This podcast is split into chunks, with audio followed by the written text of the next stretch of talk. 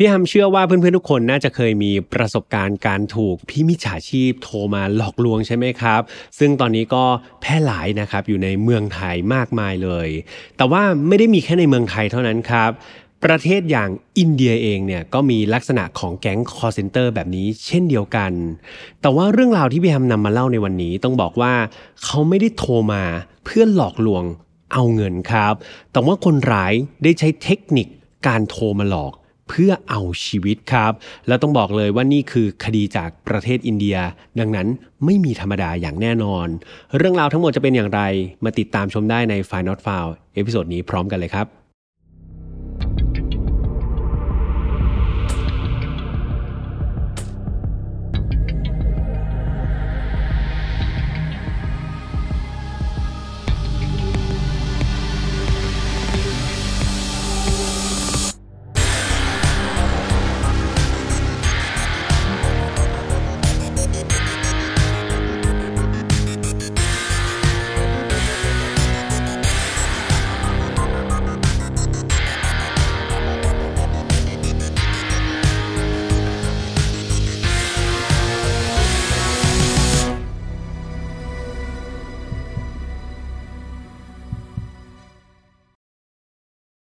สวัสดีครับ ยินดีต้อนรับเข้าสู่ File Not Found Podcast นะครับ วันนี้คุณอยู่กับผมแฮมทัชพลเช่นเคยนะครับ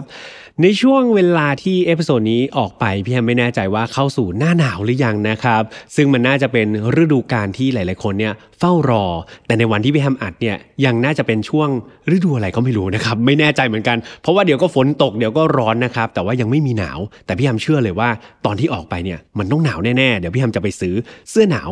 รอไว้เลยนะครับ ดังนั้นหน้าหนาวเองเนี่ยเพื่อน ๆ ก็ต้องดูแลสุขภาพด้วย เพราะนาน ๆ ลมหนาวจะมาสักที ไม่ใช่ว่าเราจะเจ็บไข้ได้ป่วยกันไปก่อนนะครับ ดังนั้นเราต้องแข็งแรงครับ เพื่อรับลมหนาวที่นานๆ ครั้งมันจะมาสักทีครับสำหรับเรื่องราวในวันนี้ครับ ต้องบอกเลยว่าไม่ได้เกี่ยวอะไรกับหน้าหนาวเลยนะครับ ก็เรียกว่าเอาขึ้นมาทักทายเฉยๆ แต่ว่าเรื่องราวในวันนี้ครับ มันเกี่ยวกับสิ่งที่มันอยู่ใกล้ตัวเรามากๆ นั่นก็คือมิจฉาชีพครับ หรือว่าการสแกมการโทรเข้ามาหลอกลวงนั่นเอง ซึ่งพี่แอมต้องบอกเลยว่าวิธีการหรือว่าความคิดเทคนิคในคดีในวันนี้ มันไม่ธรรมดาครับ แล้วก็ประเทศอินเดียเนี่ยก็การันตีนะว่าหลาย ๆ คดีที่แพมนำมาเล่าจากประเทศนี้ มันสุดครับ มันแบบคาดไม่ถึงนี่คือหนึ่งอีกหนึ่งคดีนะครับ ที่แพมว่าเออมันก็แปลกมากจริง ๆ ดังนั้นก่อนที่จะเราจะไปฟังเรื่องราวในคดีนี้ครับพี่แอมก็ต้องเตือนเหมือนเดิมทุกครั้งเลยว่าไฟนอตฟาวไม่สนับสนุนความรุนแรงทุกประเภทครับทุกเรื่องที่นำมาเล่าอยากให้ฟังไว้เป็นแนวทางในการป้องกันตัวเอง แล้วมาถอดบทเรียนนะครับคับจากอดีตที่มันเลวร้ายไม่ให้เกิดกับเรา แล้วก็คนที่เรารักครับ น้องๆอายุต่ำกว่า 18 ปีตอนนี้พี่แอมอยากให้มีผู้ปกครองเลยนะครับ เพราะว่ามี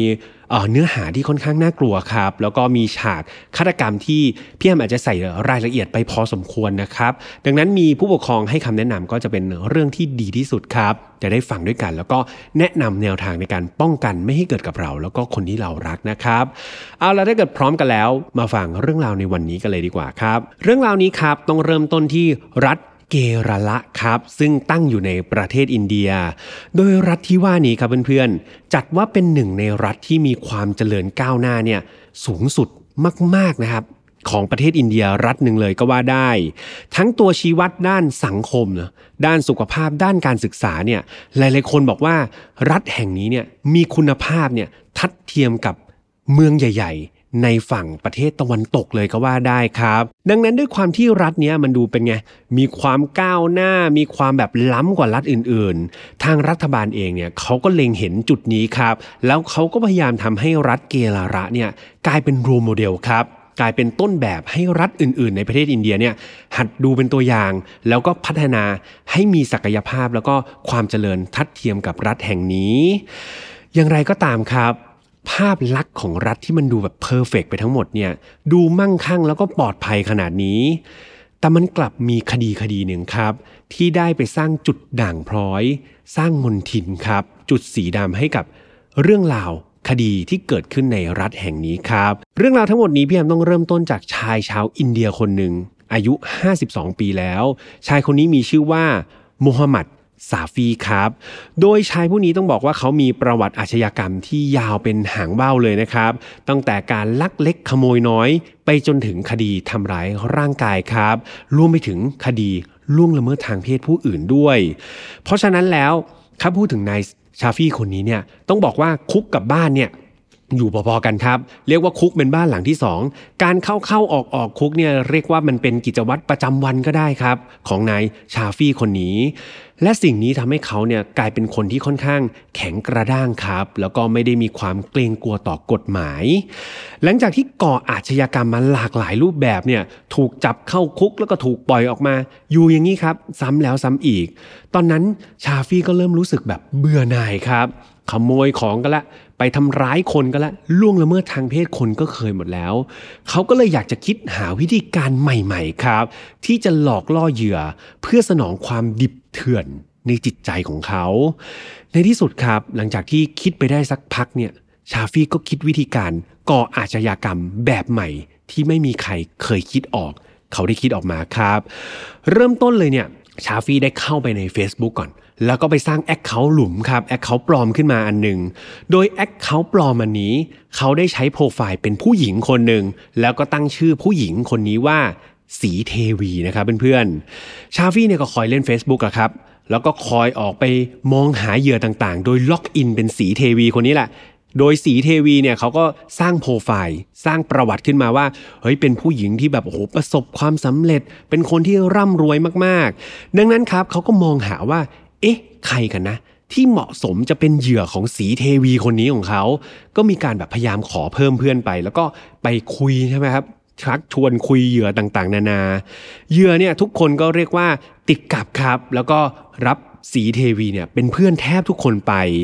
ชาฟี่เนี่ยที่ปลอมเป็นสีเทวีนะก็เริ่มพูดคุยแล้วครับ แพทเทิร์นในการคุยเรื่องราวของเขาก็บอกว่าเนี่ยตัวฉันเนี่ยประสบความสำเร็จต่างๆนานาอย่างนู้นอย่างนี้อย่างนั้น โดยก็สร้างภาพขึ้นมาว่า สีเทวีเนี่ยเดิมทีเป็นผู้หญิงที่ยากจนนะ คนแค้นอะไรต่างๆ นานา แต่แล้วเนี่ยชีวิตของเธอก็พลิกผัน ร่ำรวยมีอันจะกินขึ้นมา เป็นเพราะว่าเธอได้เจอกับคนคนหนึ่ง คนคนนั้นไม่ใช่ใครอื่น แต่คนคนนั้นคือหมอผีที่มีอิทธิฤทธิ์ มีฤทธิ์เดชมากๆ สามารถเสกให้คนจนเนี่ยกลายเป็นคนรวยได้ นั่นก็คือหมอผีที่ชื่อว่า หมอผีราชิตนั่นเอง โดยหมอผีราชิตนี้ครับสีเทวีก็เคลมใหญ่แล้วครับ บอกว่าโหเป็นคนที่มีเวทมนต์มาก ๆ มีพลังพิเศษมากๆ เปลี่ยนแปลงชีวิตคนได้แบบเด็ดขาด และเธอเองเนี่ยก็เป็นหนึ่งในลูกค้านะของหมอผีราชิตคนนี้ และเธอเนี่ยก็ได้รับความช่วยเหลือจนกระทั่งตอนนี้เธอสุขสบายมาก แน่นอนครับเพื่อนๆ ฟังมาถึงตรงนี้ไม่ว่าจะเป็นสีเทวี ไม่ว่าจะเป็นหมอผีราชิต ไม่มีตัวตนใช่ไหมครับ ทั้งหมดนี้ก็คือเป็นเรื่องราวที่ชาฟี่เนี่ยแต่งขึ้นมาหมดเลยครับ เพื่อดึงดูดเหยื่อของเขา และถ้าเกิดเหยื่อนะครับ คนไหนหลงกลยอมเดินทางมาหาหมอผีราชิตเมื่อไหร่ ก็จะเป็นตัว ซาฟี่คนนี้เองเนี่ยแหละครับที่จะสวมบทบาทนะครับแล้วก็แต่งตัวมาเป็นหมอผีราชิตด้วยตัวเขาเอง จะว่าไปนี่ก็คือการทำสแกมใช่ไหมครับเพื่อนๆ การหลอกลวงเหยื่อในโลกของโซเชียล ซึ่งเราก็ได้เห็นบ่อยๆ ในยุคปัจจุบัน ที่มีแก๊งพี่มิตรใช่ไหมครับมิจฉาชีพเนี่ยคอยโทรมาหาเราคอยหลอกล่อเราส่งลิงก์อะไรต่างๆ มาให้เราเนี่ยกดเข้าไปแล้วก็สูญเสียเงินมานับต่อนักแล้ว แต่ต่อให้ข่าวครับเพื่อนๆ กลับมาดูไม่ต้องไกลตัวนะข่าวในประเทศไทยเนี่ยทุกช่องเลยครับ ไม่ว่าจะเป็นข่าวในโซเชียลหรือข่าวทางทีวีเขาก็คอยประโคมข่าวนะครับ บอกว่าเฮ้ยมันมีมิจฉาชีพหลอกล่อเหยื่อด้วยวิธีการต่างๆ นานาเนี่ยแต่เอาสุดท้ายแล้วเนี่ยคนเราก็ไม่สามารถที่จะหนีทริคนะครับหรือว่าหนีอุบายได้ทุกคนร้อยเปอร์เซ็นต์ครับ สุดท้ายแล้วก็จะมีเหยื่อเนี่ย ถูกปรากฏขึ้นมาในข่าวอยู่เสมอว่า มีคนโดนหลอกไปหลายล้าน มีคนโดนดูดเงินไปจนหมดบัญชี ซึ่งเอาตรงๆพอเวลาพี่ยามฟังข่าวเหล่านี้พี่ยามไม่เคยโทษเหยื่อเลยนะครับ ไอคนที่ต้องด่าคืออีพวกมิจฉาชีพครับ คือเขาอยู่ของเขาดีๆ เราไม่โทษเหยื่อว่าเฮ้ยเหยื่อไปเชื่อได้ไง อย่าไปเบรมเหยื่อครับเพื่อนๆ อย่าไปโทษเหยื่อ เหยื่อเขาก็ทำงานสุจริตของเขา แต่ต้องด่าอีพวกมิจฉาชีพนั่นแหละครับ ซึ่งเอาจริงๆ ถ้ามองเอาจริงๆเนี่ย พวกมันเนี่ยพี่ยมขอเรียกว่าพวกมันนะครับ พวกมันก็มีมันสมองที่ดีใช่ไหมอุตส่าห์ คิดทริคแบบอะไรแบบหลากหลายเลยบางอย่างเราก็อึ้งครับ แต่แทนที่จะใช้ความฉลาดเนี่ยในทางที่ถูกกลับกลายมาใช้ความฉลาดนี้ ในทางที่ผิดครับ ในการที่หลอกลวงคนอื่น ดังนั้นถ้าเกิดพี่มิจฉาชีพคนไหนเป็นแฟนรายการพี่แฮมเลิกนะครับ เลิกสิ่งเหล่านี้นะครับ มันไม่ใช่สิ่งที่ดี กลับมาครับ กลับมาสู่คดีในวันนี้ ในกรณีของชาฟี่เองเนี่ยก็ไม่ได้แตกต่างครับ เรื่องราวนี้ก็เกิดขึ้นในปี 2022 หรือว่าปีที่แล้วนี่เอง ดังนั้นครับ ต่อให้ที่ประเทศอินเดียเองเนี่ย โดยเฉพาะรัฐที่พี่แฮมพูดถึงเนี่ยเขาก็มีการประโคมข่าวเรื่องของแกงมิจฉาชีพ การหลอกลวงคนด้วยวิธีการต่างๆเนี่ยเขาก็ประโคมข่าว แต่สุดท้ายแล้ว มันก็มีคนตกหลุมนะครับ ตกหลุมเป็นเหยื่อให้กับนายชาฟี่คนนี้อยู่ดี และหนึ่งในเหยื่อที่ชาฟี่เนี่ยใช้ account ศรีเทวีหลอกมาได้ ก็คือชายอายุ 71 ปีแล้วครับ ชายคนนั้นมีชื่อว่าภควัลสิงห์ครับเพื่อนๆสิงห์คนนี้คือใคร สิงห์คนนี้เป็นชายสูงวัยที่อาศัยอยู่กับภรรยาอายุ 61 ปีที่ชื่อว่าไลลา โดยทั้งคู่เนี่ยเปิดเป็นเหมือนศูนย์นวดอายุรเวทนะครับในหมู่บ้านแห่งหนึ่งทางตอนกลางนะครับของรัฐเกราระแห่งนี้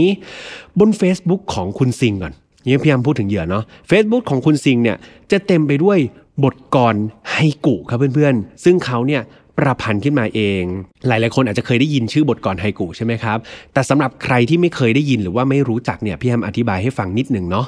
บทกรไฮกุเนี่ยเป็นบทกวีที่ค่อนข้างเรียบง่ายครับ เป็นการประพันธ์โบราณชนิดหนึ่งของประเทศญี่ปุ่นนะครับ เนื้อหาส่วนใหญ่เนี่ยก็จะเขียนจากความประทับใจต่อธรรมชาติ หรือว่าประทับใจต่อเพื่อนมนุษย์ครับ โดยลักษณะของกวี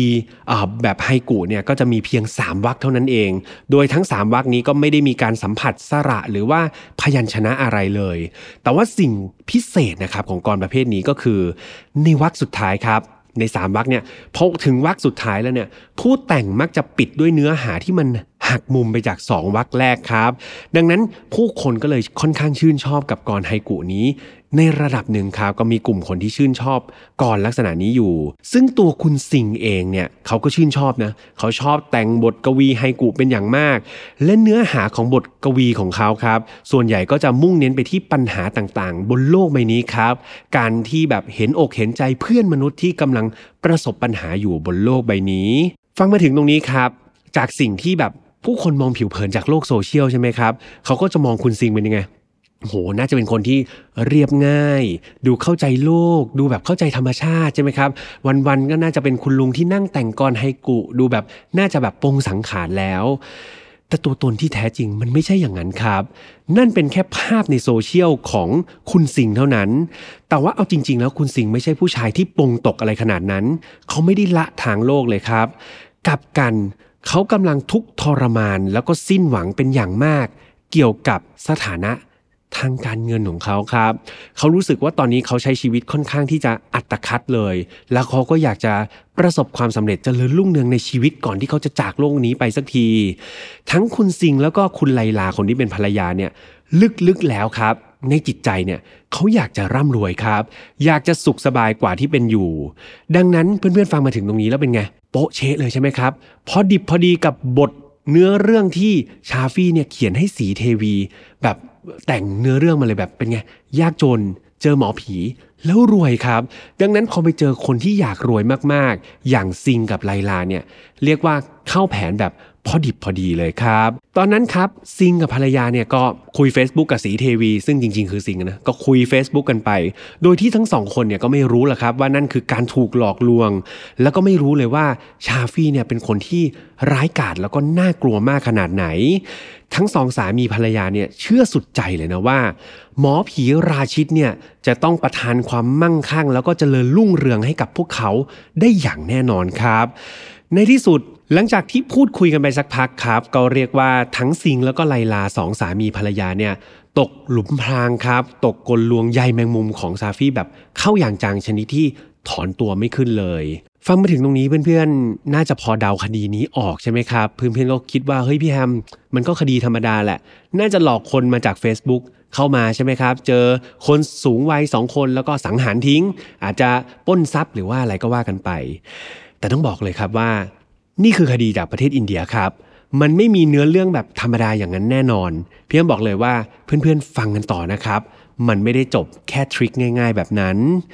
การที่ซาฟีครับหลอกล่อซิงกับไลลามาเนี่ยแท้จริงแล้วเขาไม่ได้หลอกล่อสองคนนี้มาเป็นเหยื่อของเขาครับ แต่เขาหลอกล่อสองคนนี้มาเป็นเหยื่อ เพื่อล่อเหยื่ออีกทีหนึ่งครับเพื่อนๆ ฟังแล้วอาจจะงงนิดหนึ่ง ถ้างงเดี๋ยวพี่ทำมาอธิบายแผนของชาฟี่ชายคนนี้ให้ฟังครับ หลังจากที่ชาฟี่เนี่ยใช้ Facebook ซึ่งปลอมเป็นสีเทวีเนี่ยเข้าไปล้างสมองซิงกับภรรยาจนเรียบร้อยแล้ว ในที่สุดสามีภรรยาคู่นี้ก็ตัดสินใจครับ ยอมเดินทางมาหาหมอผีราชิตที่บ้าน แน่นอนว่าคนที่รับบทเป็นหมอผีราชิตก็คือชาฟี่คนนี้ก็เข้ามาเลยครับ แต่งตัวเป็นหมอผีทำเป็นคนทรงเป็นคนมีอิทธิฤทธิ์มากมายพอไปถึงเนี่ยหมอผีราชิตเนี่ยก็บอกว่าอ้าวสองสามีภรรยามีอะไรอยากจะบน่นบ่นมาสองคนนี้ครับก็ปรับทุกข์นะครับก็คอยพูดไปว่าเนี่ยอยากร่ำรวยใช้ชีวิตมา 60-70 ปี แล้วยังไงก็จนอยู่ ยังไงอยากจะรวยก่อนตายให้ได้ จนสุดท้ายครับ หมอผีราชิตก็ทำท่าแบบฟังแบบตั้งใจเลยนะ ดูแบบใจจดใจจ่อ สุดท้ายครับ หมอผีราชิตก็เลยบอกว่าไม่ยากเลย วิธีเดียวที่จะทำให้คุณสองคนเนี่ยร่ำรวยแบบพลิกชีวิตขึ้นมาได้เนี่ยคุณจะต้องทำการฆ่าคนเพื่อสังเวยพระเจ้าครับพอเจอคำนี้ปุ๊บเป็นไงครับ ซิงกับภรรยานี่โหตกใจสุดขีดครับบอกเฮ้ยโอ้โหจะรวยนี่ถึงกับต้องฆ่าคนเลยเหรอ ก็ตกใจครับ พอได้ฟังมาแบบนี้เสร็จปุ๊บ ทั้งสองคนก็รีบออกมาจากสำนักหมอผีราชิตทันทีครับ แล้วก็ ประมาณว่าโหถ้าต้องรวยแล้วไปฆ่าคนเนี่ย พวกเขาไม่เอาดีกว่าครับ พวกเขากลับบ้านกันมา แต่ชาฟี่ไม่ยอมแพ้ ชาฟี่ก็แบบเอาละ เขาก็ล็อกอินเข้าไปเป็น Facebook ของศรีเทวีเข้าไปอีกครั้งหนึ่ง แล้วก็ไปล้างสมองเหมือนเดิมครับ ใช้แอคเคาท์สีเทวีเนี่ยคอยเข้าไปปั่นครับ เข้าไปบอกว่า เฮ้ยเชื่อเหอะ ฉันน่ะทำมาแล้ว รวยจริง ๆ เนี่ยไม่เป็นไรเหยื่อก็ไม่ต้องไปหาเอง เดี๋ยวหมอผีราชิตหาให้ เดี๋ยวเขาจัดทำให้ทุกอย่าง คุณแค่เข้าไปฆ่าคน แล้วก็สังเวยพระเจ้าทำง่ายๆ สุขสบายไปตลอดชีวิต อายุก็เยอะขนาดนี้แล้ว อีกไม่กี่ปีก็ตายแล้วไม่อยากรวยไม่อยากสบายก่อนเหรอ ก็เรียกว่าพยายามหลอกล่อครับ พยายามที่จะล้างสมองสองสามีภรรยาคนนี้ให้ได้ และในที่สุดครับ หลังจากที่เกลี้ยกล่อมกันไปสักระยะหนึ่ง ในที่สุดซิงกับไลลาภรรยา ก็ยอมเชื่อจริงๆครับเพื่อนๆเขาตกลงที่จะทำตามที่หมอผีราชิต บอก ดังนั้นตอนนี้ภารกิจการเสียสละชีวิตมนุษย์คนหนึ่งเพื่อให้สองสามีภรรยาคนนี้ร่ำรวยขึ้นมาก็เปิดตัวขึ้นมาอย่างเป็นทางการ แน่นอนครับ ตามที่บอกไปว่าหมอผีราชิตจะเป็นคนหาเหยื่อให้เอง ชาฟี่ครับก็ต้องเป็นคนที่ออกไปลงมือหาเหยื่อนะว่าเหยื่อคนไหนกันหนอที่จะเป็นผู้โชคร้ายแล้วก็เหมาะสมให้สองสามีภรรยาสูงวัยนี้ สังหารครับในที่สุดในเดือนมิถุนายนปี 2022 ที่ผ่านมา การค้นหาของชาฟีก็สิ้นสุดลงครับ เพราะเขาได้ไปเจอเป้าหมายที่เหมาะสมแล้ว เป้าหมายที่ว่านั้นก็คือ ผู้หญิงคนหนึ่งครับ ซึ่งเป็นตัวแทนขายลอตเตอรี่ ผู้หญิงคนนี้มีชื่อว่าโรสลินครับ โดยชาฟี่ครับได้เข้าไปล่อลวงโรสลินด้วยการเหมือนให้คำสัญญาครับ ชาฟี่ก็บอกว่าเขาเนี่ยเป็นแมวมองนะ เขาทำงานอยู่ในวงการภาพยนตร์ เขานี่อยากให้เธอเนี่ยไปสวมบทบาทครับเป็นนักแสดงอยู่ในภาพยนตร์ของเขา พร้อมกับสัญญาครับว่าจะมอบเงินมหาศาลให้กับโรสลิน แน่นอนครับว่าโรสลินได้ยินอย่างนั้นเนี่ย เธอก็ติดกับเขาอย่างจังครับ กว่าเธอจะมารู้ตัวว่าตัวเองเป็นเหยื่อเนี่ยก็ตอนที่เธอเนี่ยได้สติกลับมาอีกครั้งหนึ่งในขณะที่ตอนนั้นเนี่ยตัวเธอเองถูกมัดเอาไว้เรียบร้อยแล้วนะครับ เธอถูกมัดเอาไว้ที่เตียงในบ้านของสิงซึ่งไม่ใช่แค่นั้นครับ สิ่งที่เธอเห็นเนี่ยก็คือชายวัย 71 ปี ผู้ที่เป็นเจ้าของบ้านหรือว่าก็คือนายสิงเนี่ยกำลังง้างค้อนครับเป็นค้อนปอนด์เนี่ยเหวี่ยงเข้าใส่เธอ อย่างเต็มแรง สิงห์ใช้ค้อนนะครับขนาดใหญ่เนี่ยกระหน่ำใส่โรสลินจนเธอเนี่ยหมดสติลงไปอีกครั้งหนึ่ง คราวนี้ครับ คนที่รับหน้าที่ไม้ต่อก็ไม่ใช่ใครอื่น แต่ก็คือไลลาครับ คนที่เป็นภรรยาอายุ 61 ปี ไลลาเนี่ยถือมีดเข้ามาครับ ก่อนจะค่อยๆ กรีดคอโรสลินครับ ให้เลือดเนี่ยมันค่อยๆ ไหลซึมออกมา หลังจากนั้นครับสิงห์ก็ไปหยิบมีดอีกเล่มหนึ่งครับ ตามเข้ามาผสมโรง ฉากฆาตกรรมหลังจากนั้นก็ค่อนข้างที่จะเหี้ยมโหดครับสองสามีภรรยาสูงวัยนะครับเพื่อนๆ อายุ 71 กับ 61 แล้ว รุมกระหน่ำครับ ใช้มีดฟันร่างของโรสลิน จนร่างของโรสลินเนี่ยถูกตัดขาดออกมาถึง 56 ชิ้นเลยครับเพื่อนๆ คือพี่ไม่ลงรายละเอียดนะครับ แต่ว่ามันก็น่าจะบอกได้ว่าถูกหั่นออกมา 56 ชิ้นมันจะเลวร้ายขนาดไหน และในขณะที่สามีภรรยาสูงวัยครับกำลังกระหน่ำจ้วงแทงหั่นศพอย่างเมามันนั้น เราอย่าลืมอีกหนึ่งตัวละครสำคัญครับ นั่นก็คือนายชาฟี่ครับ หรือว่าหมอผีราชิตนั่นเอง เขานี่กำลังนั่งดูครับ คือเขาไม่ต้องลงมือเลยครับ เขาคอยแค่บงการแล้วก็สั่งการให้สองสามีสูงวัยเนี่ยกระหน่ำจ้วงแทงแล้วก็ทำร้ายเหยื่อ สิ่งที่เขาทำก็คือ การเสพภาพเหล่านั้นยังมีความสุขครับ ชาฟี่นี่รู้สึกมีความสุขมากเลยที่เขาได้เห็นเลือดครับ ได้เห็นเหยื่ออย่างโรสลินเนี่ย กรีดร้องออกมาด้วยความเจ็บปวด แล้วก็ถูกทำร้ายอย่างทารุณ ดูเหมือนพิธีกรรมนี้จะไม่ได้แบบมีแรงจูงใจอะไรเลยครับเพื่อนๆ นอกจากการได้สนองจิตใจอันมืดดำของชาฟี่คนนี้ครับ แถมเขายังได้รับเงินค่าจ้างอีกมหาศาลเลยใช่ไหมจากการทำพิธีกรรมครั้งนี้ โดยนายซิงแล้วก็ไลลาเนี่ยต้องจ่ายให้กับชาฟี่ด้วย หลังเสร็จพิธีกรรมครับ ชิ้นส่วนต่างๆ ของโรสลินเนี่ยก็ถูกนำไปฝังไว้แถวๆบ้านของนายซิงคนนั้น แต่อย่างที่แพมบอกว่าถูกฝังเนี่ยไม่ใช่ถูกฝังทุกชิ้นส่วนครับ บางชิ้นส่วนไม่ได้ถูกฝังไปด้วย มีอวัยวะบางส่วนยกตัวอย่างเช่น หน้าอกครับ แล้วก็อวัยวะสำคัญหลาย ๆ ส่วนของร่างกายเนี่ยถูกเก็บเอาไว้ เก็บเอาไว้ทำไมรู้ไหมครับเพื่อนๆ มันถูกเก็บเอาไว้เพื่อเตรียมปรุงไปเป็น อาหารรับประทานในภายหลังครับ เลือดของโรสลินครับ โดยเฉพาะส่วนที่มันไหลออกมาจากอวัยวะเพศของเธอเนี่ยถูกฉีดไปทั่วบ้านของนายซิงเลยนะครับ ซึ่งมันก็เป็นไปตามคำแนะนำของหมอผีราชิต พิธีกรรมสิ้นสุดลงครับชาฟีในร่างของหมอผีราชิตก็เดินกลับบ้านไปด้วยความสุขแล้วครับ แถมเขายังได้เงินไปเต็มกระเป๋า ส่วนนายซิงกับภรรยาเนี่ยก็ใช้ชีวิตตามปกติไปครับ นายซิงยังคง แต่งกรไฮกุครับ เหมือนเดิมเลยปอบประโลมเพื่อนมนุษย์เหมือนเดิมครับ และทั้งคู่ก็ต่างเฝ้ารออย่างมีความหวังว่า เมื่อไหร่กันหนอ โชคชะตาลาบผลต่างๆ ความเจริญรุ่งเรืองต่างๆ เนี่ย มันจะเข้ามาหาพวกเขาสักทีเขาเนี่ยอุตว์ลงทุนเนาะทำพิธีกรรมที่มันโหดสุดๆในชีวิตไปแล้ว เมื่อไหร่ดอกผลเหล่านั้นมันจะสุกงอมสักที เวลาผ่านไปหลายเดือนมากครับ ปรากฏว่าซิงกับไลลาก็เป็นไง เหมือนเดิมครับ จนอยู่ยังไงก็จนอยู่อย่างนั้น ก็ไม่เห็นว่าโชคลาภโชคชะตาความเจริญ มันจะเข้ามาหาสักที จนสุดท้ายพวกเขาก็ร้อนใจครับ ทนไม่ไหว ในซิงก็เลยเดินทางกลับไปหาหมอผีราชิตอีกครั้งหนึ่งซึ่งตอนนั้นซาฟี่นะครับซึ่งอยู่ในร่างหมอผีราชิตก็บอกว่าอ๋อครอบครัวของคุณเนี่ยมันผิดปกตินิดนึง คือครอบครัวของคุณเนี่ยเคยโดนคำสาปมาก่อนในอดีต ดังนั้นการทำพิธีกรรมในครั้งเก่าเนี่ยมันก็เลยแบบไม่ได้ผล เพราะว่าการกระทำพิธีกรรมในครั้งแรกเนี่ยมันเป็นแค่การล้างคำสาปเท่านั้นนายซิงก็เลยถามว่า เอ้า แล้วจะทำยังไงเนี่ย อุส่าห์แบบฆ่าคนไปแล้ว ก็ยังไม่รวยสักที ผมต้องทำยังไงต่อคำตอบก็เดาไม่ยากครับ หมอผีราชิตก็เลยบอกว่า อย่างนี้มันต้องซ้ำ มันต้องทำซ้ำแบบเดิมอีกรอบหนึ่งรอบก่อนเนี่ยเสียสละชีวิตล้างคำสาปแต่รอบเนี้ยชัวร์เสียสละชีวิตเพื่อความร่ำรวยของพวกคุณอย่างแน่นอน มาถึงจุดนี้ครับเพื่อนๆ ให้เราจินตนาการว่าเราเป็นนายซิงกับภรรยาเนาะเขาเลยจุดที่แบบพี่แอมเรียกว่ามันเป็นจุดที่ไม่สามารถ ถอยหลังกลับไปได้แล้วครับ ในสถานการณ์ตอนนั้นของนายซิง ดังนั้นทั้งสองคนเนี่ยเรียกว่าถูกล้างสมองแล้วก็เชื่อแบบปักใจแล้ว พวกเขาไม่มีอะไรจะสูญเสียอีกแล้ว ดังนั้นก็เลยตกลงครับ ตามที่หมอผีราชิตบอกมาว่า เดี๋ยวพวกเขาจะเข้าพิธีการสังหารมนุษย์ เป็นครั้งที่สองไม่รอช้าครับ ชาฟี่แบบโอ้เหยื่อพวกนี้หลอกง่ายจริง ๆ ไม่ปล่อยให้โอกาสเนี่ยมันหลุดลอยเป็นครั้งที่สองเขาลงมือหาเหยื่อรายต่อไปทันที ไม่นานครับ ชาฟี่ก็ใช้วิธีการเดิมๆของเขาไปหลอกเหยื่อครับ โดยใช้วิธีการบอกว่าเขาเนี่ยเป็นแมวมองเหมือนเดิมเลยครับ เขาไปหลอกล่อเหยื่อแล้วก็ให้ค่าตอบแทนแบบสูงๆเนี่ยกับเหยื่อ โดยเหยื่อรายใหม่ที่เขาหลอกมาได้นี้ เป็นหญิงสาวอายุ 56 ปีที่ชื่อว่า ปัทมาครับ ทุกอย่างเกิดขึ้นเหมือนเดิมครับ สถานที่เดิมๆพิธีกรรมเหมือนเดิมครับ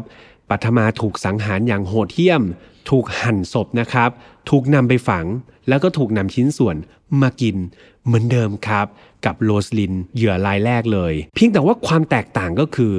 ในวันที่ 26 กันยายนครับ ปรากฏว่าครอบครัวของปัทมาเนี่ยเข้ามาแจ้งความกับตำรวจกันเพื่อนๆว่าจู่ๆเนี่ย ลูกสาวของเขาเนี่ยปัทมาเนี่ยหายตัวไป คือจากข้อมูลนี้พี่ยามพยายามหาเนาะว่าในกรณีของโรสลีนเนี่ยมีการเข้ามาแจ้งตำรวจหรือเปล่า ซึ่งตรงนี้พี่ยามหาข้อมูลไม่เจอจริง ๆนะครับ ก็เลยไม่ทราบได้ว่าทางครอบครัวเนี่ยมีการแจ้งความคนหายเกี่ยวกับโรสลีนหรือเปล่า หรือว่าสุดท้ายแจ้งความไปแล้วแต่ว่าตำรวจไม่ได้ทำอะไรนะครับ อันนี้พี่ยามก็ขอละเอาไว้ละกันหาข้อมูลไม่ได้จริง ๆ แต่ว่าในกรณีของปัทมาครับเพื่อนๆ ปรากฏว่า คดีการหายตัวไปของปัทมาเนี่ยมันกลับได้รับความสนใจจากเจ้าหน้าที่ตำรวจเนี่ยเป็นอย่างมากเลยครับ ในการสืบสวนเนี่ยเจ้าหน้าที่ตำรวจเนี่ยลงมือสืบสวนกันอย่างจริงจัง แล้วก็มีการไปพบข้อมูลสำคัญ นั่นก็คือข้อมูลในการใช้โทรศัพท์ครับเพื่อนๆ โทรศัพท์เนี่ยมันสามารถสืบได้ใช่ไหมครับว่า เราเนี่ยโทรหาใคร แล้วมีใครโทรมาหาเราบ้าง ตำรวจก็ไปตรวจสอบประวัติ ปรากฏว่าก่อนช่วงเวลาก่อนที่ปัทมาจะหายตัวไปเนี่ยปัทมาได้โทรไปหาชายคนหนึ่งที่ชื่อว่าชาฟี่ครับหลายต่อหลายครั้งเลยตำรวจก็เฮ้ยชาฟี่มันคือใครเนาะเพราะดูแล้วก็ไม่น่าจะมีส่วนเกี่ยวข้องกับปัทมามาก่อนใช่ไหมครับ รวมถึงตำรวจไปสืบต่อด้วยว่า ชาฟี่เองเนี่ยก็มีการโทรไปหาผู้ชายคนหนึ่งที่ชื่อว่านายซิงเนี่ยโทรไปหาอยู่บ่อยครั้งเหมือนกันครับตำรวจก็เลยคิดว่ายังไงซะ ไม่ชาฟีก็ต้องนายสิงเนี่ยต้องมีส่วนเกี่ยวข้องกับการหายตัวไปของปัทมาอย่างแน่นอนครับ นอกจากนี้ตำรวจยังพบกับภาพในกล้องวงจรปิดด้วยนะครับ ที่เห็นปัทมาเนี่ยเดินขึ้นรถ SUV ของชาฟี่ไป ก่อนที่ทั้งคู่เนี่ยจะขับรถออกไปด้วยกัน หลังจากที่เจ้าหน้าที่ครับเรียกว่ารวบรวมเบาะแสต่างๆ แล้วก็มองเห็นความสัมพันธ์ที่มันไม่น่าจะเกิดขึ้นได้ของ 3 คนนี้ เจ้าหน้าที่ตำรวจก็ค่อนข้างมั่นใจครับ ว่า เรื่องราวต่างๆเนี่ยนายซิงกับชาฟีเนี่ยต้องเกี่ยวข้องอย่างแน่นอน และสถานที่ที่ตำรวจเนี่ยไปหาเป็นสถานที่แรกก็คือบ้านของนายสิงครับเพื่อนๆตำรวจก็ไปถึงเลย เดินทางไปก็เคาะประตูก๊อกก๊อกก๊อกนายสิงกับไลลาครับสองสามีภรรยาก็เปิดประตูขึ้นมานะครับแล้วก็เห็นเจ้าหน้าที่ตำรวจ เจ้าหน้าที่ตำรวจก็อย่างแรกเลยเขาก็โชว์ภาพปัทมา บอกว่าเนี่ยคุณสองคนเคยเห็นผู้หญิงในรูปนี้หรือเปล่า ซึ่งตอนนั้นนายซิงก็ค่อนข้างตีบทแตกครับ อาจจะประพันธ์บทกวีไฮกุบ่อยนะครับ ก็เลยแบบจิตใจค่อนข้างนิ่ง เขาก็บอกว่าเฮ้ยไม่รู้เรื่อง ผมไม่รู้จักผู้หญิงคนนี้มาก่อน แต่ไม่ใช่กับไลลาครับไลลาคนที่เป็นภรรยานี่เรียกว่าโลกครับเพื่อนๆ หน้านี่ขาวเผือกซีดเลยครับ ดูมีอาการกลัวครับ แม้ปากของเธอจะปฏิเสธบอกว่าเฮ้ยฉันเนี่ยไม่รู้จักกับผู้หญิงคนนี้เลย แต่เจ้าหน้าที่เนี่ยแค่มองด้วยตาเปล่าก็เห็นได้ทันทีว่าไลลาเนี่ยมีพิรุษครับ ยังไงเนี่ยไลลาต้องรู้หรือว่าต้องเห็น และมีส่วนเกี่ยวข้องกับคดีนี้อย่างแน่นอนพอเห็นพฤติกรรมแปลกๆของไลลาแน่นอนว่าตำรวจก็เชิญตัวทั้งสองคนนะครับ มาสอบปากคำอย่างละเอียดที่สถานีตำรวจอีกครั้ง และแน่นอนครับ ขนาดเห็นรูปเนี่ย ยังโลกขนาดนี้ยังเลิกลักขนาดนี้ใช่ไหมครับพอเจอบรรยากาศในการสอบสวนที่สถานีที่โรงพักของตำรวจเนี่ยแน่นอนว่ามันเข็นแบบอย่างหนักแหละครับเพื่อนๆพยายามกดดันอย่างหนัก ในที่สุดครับ ความจริงคำรับสารภาพ มันก็ออกจากปากของทั้งตัวสิ่ง แล้วก็ไลลายอย่างหมดเปลือกเลยครับ คราวนี้บอกความจริงมันผุดออกมาครับ แน่นอนว่าตำรวจก็ต้องไปตามหา หมอผีราชิตคนนี้ใช่ไหมครับ ซึ่งตำรวจก็สืบได้แหละครับ ว่าสุดท้ายแล้วหมอผีราชิตมันไม่มีจริงครับ แต่ว่าคนที่สวมบทบาทหรือว่าอยู่ภายใต้หน้ากากหมอผีราชิตนั่นก็คือนายชาฟี่คนนี้นี่เองครับนายชาฟี่ถูกจับกลุ่มตัวครับ แล้วก็ถูกเชิญตัวเข้ามาในห้องสอบสวนเหมือนกันเลย ซึ่งตัวเขาเองก็ยอมรับออกมาง่ายๆครับเขาก็ยอมสารภาพเลยว่า เขาเนี่ยก่อเหตุไปไม่ใช่แค่คดีเดียวนะ เขาทำไปถึง 2 คดีแล้วด้วยกัน เรียกว่าสิ่งที่เขาสารภาพออกมาครับ ในข้อมูลที่พี่แฮมได้มาเนี่ยต้องบอกว่านายชาฟี่ไม่ได้รู้สึกผิดบาปเลยครับ และสิ่งที่เขาเล่าออกมาเนี่ยตำรวจตกใจมากๆเลย เพราะตกใจอะไรรู้ไหมครับ ตกใจในความคิดของเขาครับ ชาฟี่เนี่ยรู้สึกว่าสิ่งที่เขาทำเนี่ยมันไม่ใช่ความผิดมันไม่ใช่สิ่งบาป มันเป็นสิ่งที่มนุษย์ปกติก็ทำกัน สิ่งเหล่านี้มันสะท้อนให้เห็นถึงความบิดเบี้ยวทางความคิดของนายชาฟี่คนนี้ได้เป็นอย่างดีเลยนะครับ หลังจากทั้งหมดให้การรับสารภาพรวมไปถึงมีการตามเก็บหลักฐานต่างๆ ก็เรียกว่าเจอกันเพียบเลยนะครับ มีการไปขุดชิ้นส่วนของเหยื่อทั้งสองรายนะครับขึ้นมาจากบริเวณพื้นดินแถวแถวบ้านของนายซิงขึ้นมา แล้วก็ส่งกลับไปให้ญาติเนี่ยเขาเรียกว่าทำพิธีทางศาสนาต่อไป จุดที่พีคที่สุด จุดหนึ่งในคดีนี้เลยคืออะไรรู้ไหมครับเพื่อนๆพี่ยมทำข้อมูลนี้ยังตกใจมากๆ จุดที่พีก็คือซิงกับไลลาเนี่ยสามีภรรยาสองคนเนี้ยเขาเพิ่งรู้ครับว่า สีเทวี หมอผีราชิต ไม่มีตัวตนครับ เขาเพิ่งรู้ว่าทั้งหมดทั้งมวลเนี่ยมันเป็นแผนที่หลอกลวงแล้วก็สร้างขึ้นมาจากนายชาฟี่ คนเดียวเท่านั้นเลย คือกว่าที่สองสามีภรรยาคู่นี้เนี่ยจะรู้เนี่ยก็คือตอนที่ถูกเรียกตัวมาให้ข้อหาพร้อมกันแล้วเท่านั้นนะครับ ก่อนหน้านี้คือเรียกว่าเชื่อแบบปักใจเลยว่ามีอยู่ 3 คน ไม่คิดครับว่ามันคือคนคนเดียวนะครับทำให้สองสามีคู่นี้นี่แบบตกใจครับ แล้วก็ตะลึงพึงเพลิดเลยทีเดียว ล่าสุดครับพี่แฮมเข้าไปเช็คข้อมูลเกี่ยวกับคดีนี้ มันยังอยู่ในขั้นตอนการพิจารณา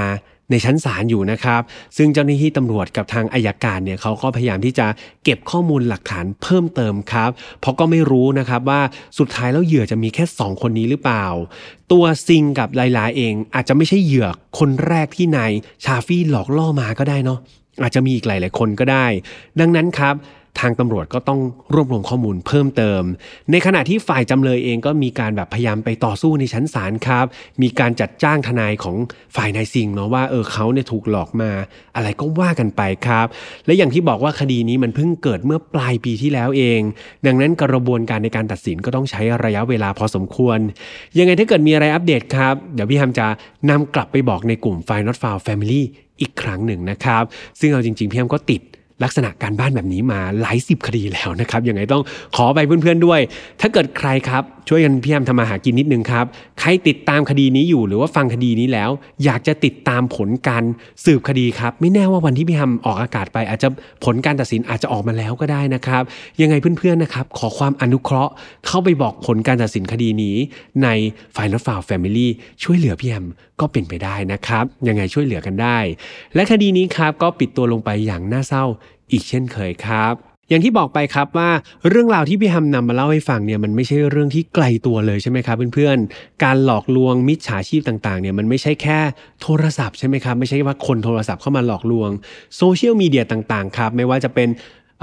TikTok ใช่ไหมเดี๋ยวนี้คนฮิตเล่น Tik t o อกกันพวก Instagram เองหรือว่า Facebook เองเนี่ยหลายๆครั้งครับเรามิจฉาชีพเขาจะรู้ pain point หรือว่าจุดที่แบบเราต้องการนะจุดที่เราเจ็บปวด เช่นหลาย ๆ คนเนี่ย บางทีไปโพสต์ Facebook นะบอกว่า โอ้ยช่วงนี้แบบรู้สึกไม่มีตังเลย อยากจะหางานหานู่นหลายๆคนก็เป็นคนดีครับ เป็นเพื่อนที่ดีก็เข้าไปแนะนำนู่นนี่นั่น แต่เราไม่ได้การันตีเลยครับ ว่าคนที่เห็น status เหล่านั้นของเราเนี่ยจะมีแต่คนที่ดีหลายๆครั้งก็มาในรูปแบบของเพื่อนที่ดี แต่แท้จริงแล้วเป็นมิจฉาชีพครับ เขารู้ว่าเราต้องการอะไร เขารู้ว่าเรากำลังเจ็บปวดกับอะไรอยู่ pain point เราคืออะไร เขาใช้ประโยชน์ตรงนั้นแหละครับ ในการคิด แผนขึ้นมาเพื่อหลอกลวงเรา ดังนั้นครับอย่างที่แฮมบอกไปว่ามันใกล้ตัวมากๆ ดังนั้นเพื่อนๆต้องหัดระมัดระวังตัว แล้วก็ฟังเรื่องราวเหล่านี้ครับ ไปเป็นบทเรียนนะครับ ไปเป็นเกราะป้องกันตัวเองอย่างที่พี่แฮมย้ำเตือนทุกๆ ครั้งว่านี่คือจุดประสงค์ในการทำรายการของพี่แฮมแล้วก็ทีมงาน File Not Found ทุกคนเลยนะครับสำหรับใครที่ชื่นชอบ File Not Found ครับเรากลับมาเจอกันแบบนี้ทุกวันอังคารนะครับทางช่องของ Mission to Pluto ครับไม่ว่าจะเป็น YouTube Spotify SoundCloud Podbean Apple Podcast ครับใครที่อยากฟังยาวๆทำเป็น playlist ทำเป็น ASMR ก็ไปใน Apple Podcast ครับหรือว่า Spotify ได้ฟังกันแบบยาวๆเลย ใครที่ชื่นชอบแบบการอ่านนะครับหรือว่าอยากจะไปฟังเป็นคลิปสั้นๆเนี่ยทีมงานตัดไว้ด้วยครับ เป็นไฮไลท์ของตอนต่างๆเนี่ยไปเผยแพร่อยู่ในเพจนะครับแฟนเพจของ Mission to Pluto ยังไงฝากเพื่อนๆตามไปกดไลค์กดแชร์กันได้นะครับ รวมถึงรายการนะครับต่างๆใน Mission to Pluto ก็ฝากไปติดตามรับชมให้ครบทุกรายการก็จะดีใจมากๆเลยครับ สุดท้ายแล้วกับกลุ่ม f i Not Far Family ครับกลุ่มที่พี่แฮมมีหนี้สินอยู่ในนั้นเยอะที่สุดครับ ไม่ว่าจะเป็นคดีที่มีคนอยากให้พี่แฮมเล่าให้ฟังนะครับหรือว่าแบบคดีนี้ครับ ผลการตัดสินยังไม่จบเนี่ยพี่แฮมก็ติดการบ้านหลายๆคน ยังไงเข้าไปพูดคุยกันในกลุ่มนะครับ สุดท้ายดูแลตัวเองดีๆ แล้วเจอกันใหม่วันอังคารหน้านะครับ อย่าเจ็บอย่าป่วยนะครับ แล้วเจอกันครับ สวัสดีครับ Mission to Pluto Podcast let's get out of your orbit พบกับเรื่องราวที่คุณอาจจะหาไม่เจอ แต่เราเจอใน f i n a l f i l e Podcast